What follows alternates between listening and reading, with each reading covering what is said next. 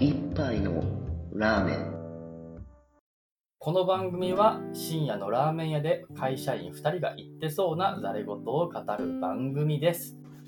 はい、始まりました。英語たしなのコーナー。このコーナーでは英語記事を読むことの興味深さを知ることで英語学習へのモチベーションを高める。そういうコーナーです。英語記事の URL も概要欄に載せているので、興味ある方は見てみてください。では、早速今日のタイトルですけど、The Language That Doesn't Use No というものですね。これはすごいシンプルですね、今回。そのまま全体を訳してしまうと、No という言葉を使わない言語という意味です。タイトルの通り、今回の記事の内容、フォーカスする対象はですね、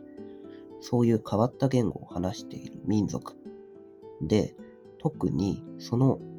民族の言語を復活するっていう、そういう、復活させるっていう、そういう話です。じゃあ場所はどこなのか、その民族の住んでる場所は。というと、ネパールですね。で、そこで暮らしていた小さな民族がいて、名前は、この発音がちょっと難しいんですけど、そのままローマ字を見してしまうと、クスンダというものになります。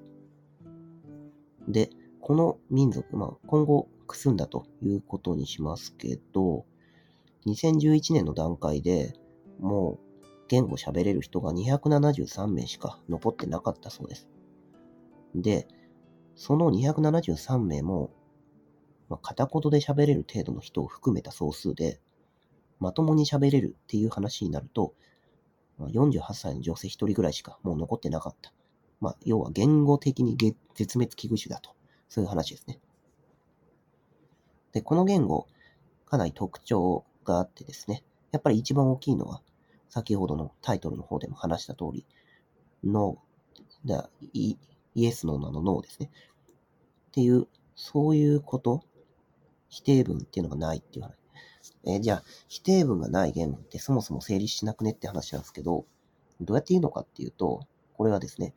めちゃくちゃ低い確率。だゼロじゃないんだけど、もうほとんどゼロに近いみたいなのを、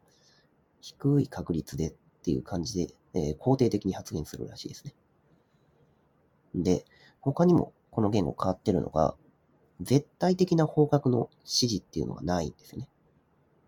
で、これ、方角に限らない話で、文法ルールにも及んでます。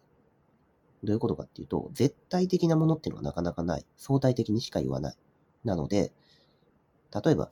この言語は過去とか、過去形とか未来形とかっていうのを、その〇〇形みたいなの、その動詞を変換するじゃないですか。例えば日本語にしても英語にしても。今日は楽しかったのか、明日は楽しくなるとか、まあ、英語にしてもエンジョイとかエンジョイとで ed つけるとかいう話ありますよね。あれがないんですよ。じゃあ一体どうやって過去を表すのかっていうと、それは、まあ、何らかのその自分の経験と紐づけて話す。で、未来については、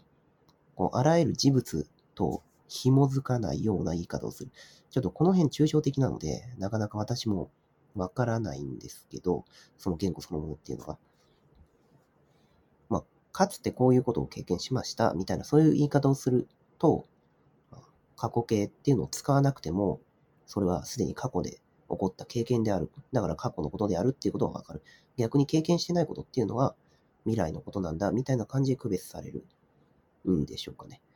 で、これってどういうことなのかっていうと、話者で相対的に決まるっていう話なんですよね。その過去形とか未来形とか。っていう変わった言語なんですよね。で、これですね、先ほどの調査の通り、もうほとんど話せる人がいないんですよね。で、なんでそうなったのっていうと、もともとこのクスンダっていう民族は森の中で暮らしている狩りとか、あとはその取ったものっていうのを近くの村で物々交換とかしながら生きてた、生計立ててたんですけど、この政府の方が、まあ、国有化、ネパール全体の国っていうのも国有化しちゃいますみたいな感じで、えー、それが、この民族、まあ、他にもその少数民族っているんですけど、そういう人たちに、まあ圧、圧力をかけることになるわけですね。だって、それまで自分たちの土地だったって言ってたものが、まあ、急に国が管理するぞっていう話になる。で、国が管理するっていうことは、まあその土地自体の所有権っていうのが自分たちのもんじゃなくなっちゃうっていう話ですね。まあその可能性があるってことですね。はい。で、それが起こると何が困るのかっていうと、もともと狩猟とかをメインにしてた人たちらしいんで、その周りの民族の人たちと結婚するとか、そういう形で、えー言語がどんどんどんどん消え去っていったという話なんですよね。いや、まだこれ、例えば農耕とかの、農耕民族ですよとかっていう場合だと、まあ、もしかしたら、その他の土地のところで丸ごと移住して、そこで生活してってやると、まあ、同じ言語を話してる人たちは集団で生活し続ければ、言語っていうのは消滅しないんですけど、まあ、狩猟とかそういう話になってくると、まあ、別にまとまってっていう話あってもなくても、まあ、割と農耕に比べればどっち目でもいいんで、まあ、他の民族に融合してしまうっていうそういう生き方を今回少なくともそのくすんだっていう民族の人たちは取っていたと。で、それにつれて言語の方も話さなくなっちゃって消えていくと。で、もう一つ、まあ、これは当然といえば当然なんですけど、えっ、と、ネパールの他の民族っていうのが、そもそも、その、言語学的言語学的にどこが由来になっているのかっていう起点が大体分かってるらしいんですよね。まあだけど、この民族だけは唯一分かってないらしくて、ちょっとそこの部分も、学術的にロス、ロスだよねっていう話は出てますね。損失であると。でですね、まあこれ、えー消滅してしまうっていう話は、先ほどの狩猟とかの生活体系っていうのが原因っていうのも一つあるかもしれないんですけど、やっぱりよ、良くないというか、もし言語自体がすごい便利な言語だったとしたら、まあ、まだ残ってたはずなんですけど、まあ、さっきのその言語特徴から言っても、まあ、文法のルールは結構曖昧だったりして、なかなかね、不便なんですよね。で、そもそも今最後に残っている流暢に喋れる人の話も聞くに、その話者が言うには、もともと自分もそのネパール語を話せばいいじゃんっていうことには賛成で、子供には教えてなかったよっていう話があったくらいなんですよ。で、まあ、なので、うん、仕方ないっちゃ仕方ないんですよね。時代の流れとして消えていくっていうのは。まあ、不便な言語で、民族としてもまとまって暮らすこともなくなったんだからと。なんですけど、ネパールの国の支援っていうのが2019年ぐらいからあって、で、これをきっかけにして、言語を保存していこうぜっていう動きが出てきたんですね。で、えー記事の冒頭の方では、このプログラムを利用して、えークスンダの言語が喋れるようになった、その民族の、もともとのその民族の血を引いてる女の子ですね、の話が出てきてるしてます。あとは、その先ほどの最後の流暢な話者の話で、支援団体で先生やってますよみたいなところが記事の中で書かれてます。まあ、てな感じで、まあ、そのままほっとけば、本当にもう跡形もなく消えてしまうっていう話があったんだけど、まあ、国がね、もともと国有化したのが原因だっていうのがあるから、一旦なってるという話もあるんで、じゃあまあ支援しましょうやということで、言語保存がまあ始まったと。で、そもそもね、この言語保存なんですけど、なんでそんなことやんないといけないんだっていう、そもそも論あるじゃないですか。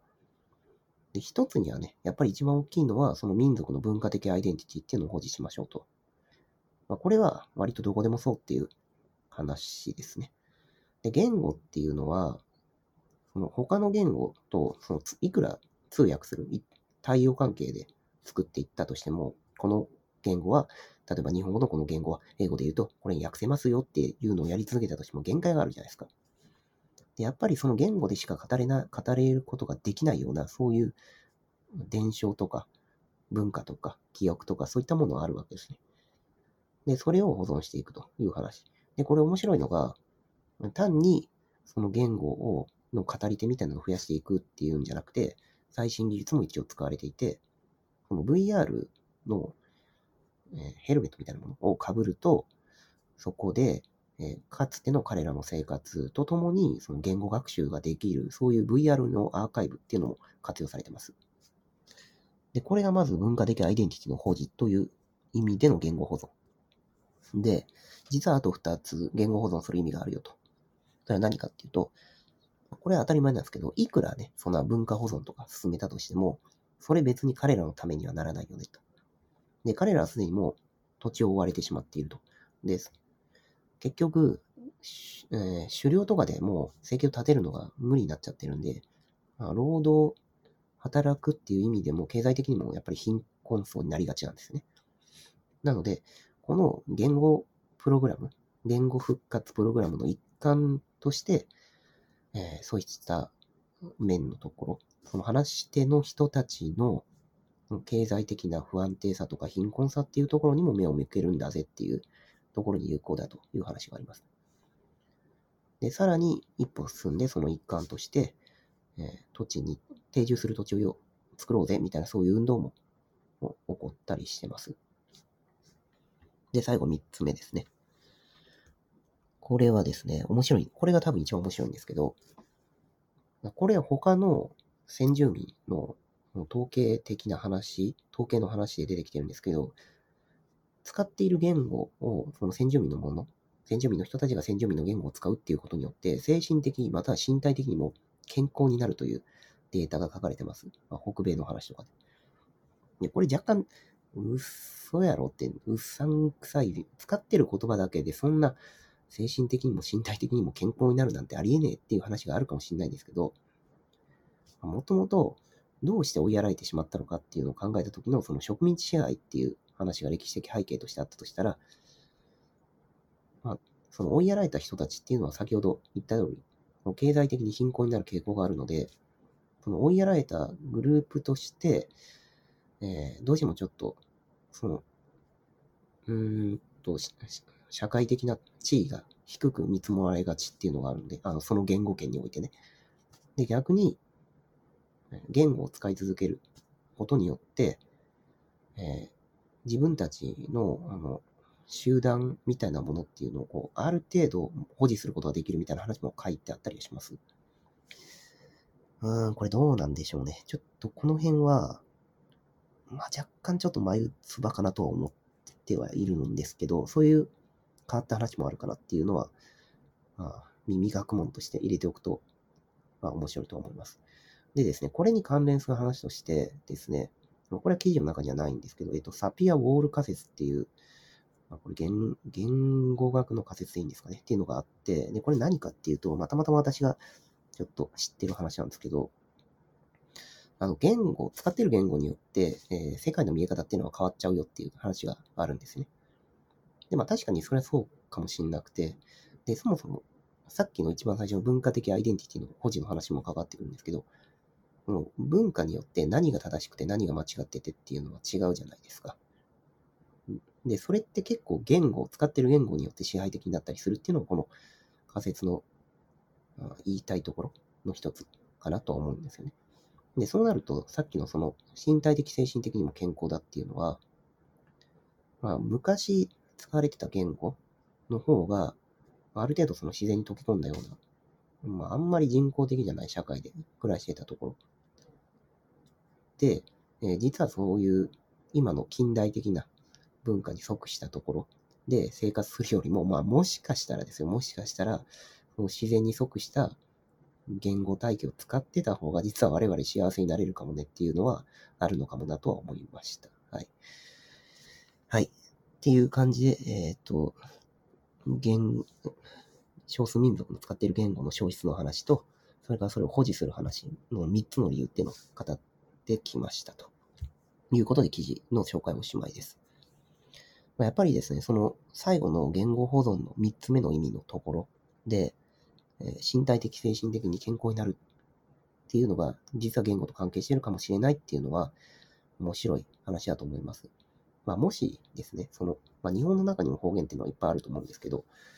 方言持って、例えば東海に出てきてるとかあるんだとしたら、まあそういうのを大事にしていくっていうのは、自分の幸せにもつながるかもしれないという感じですね。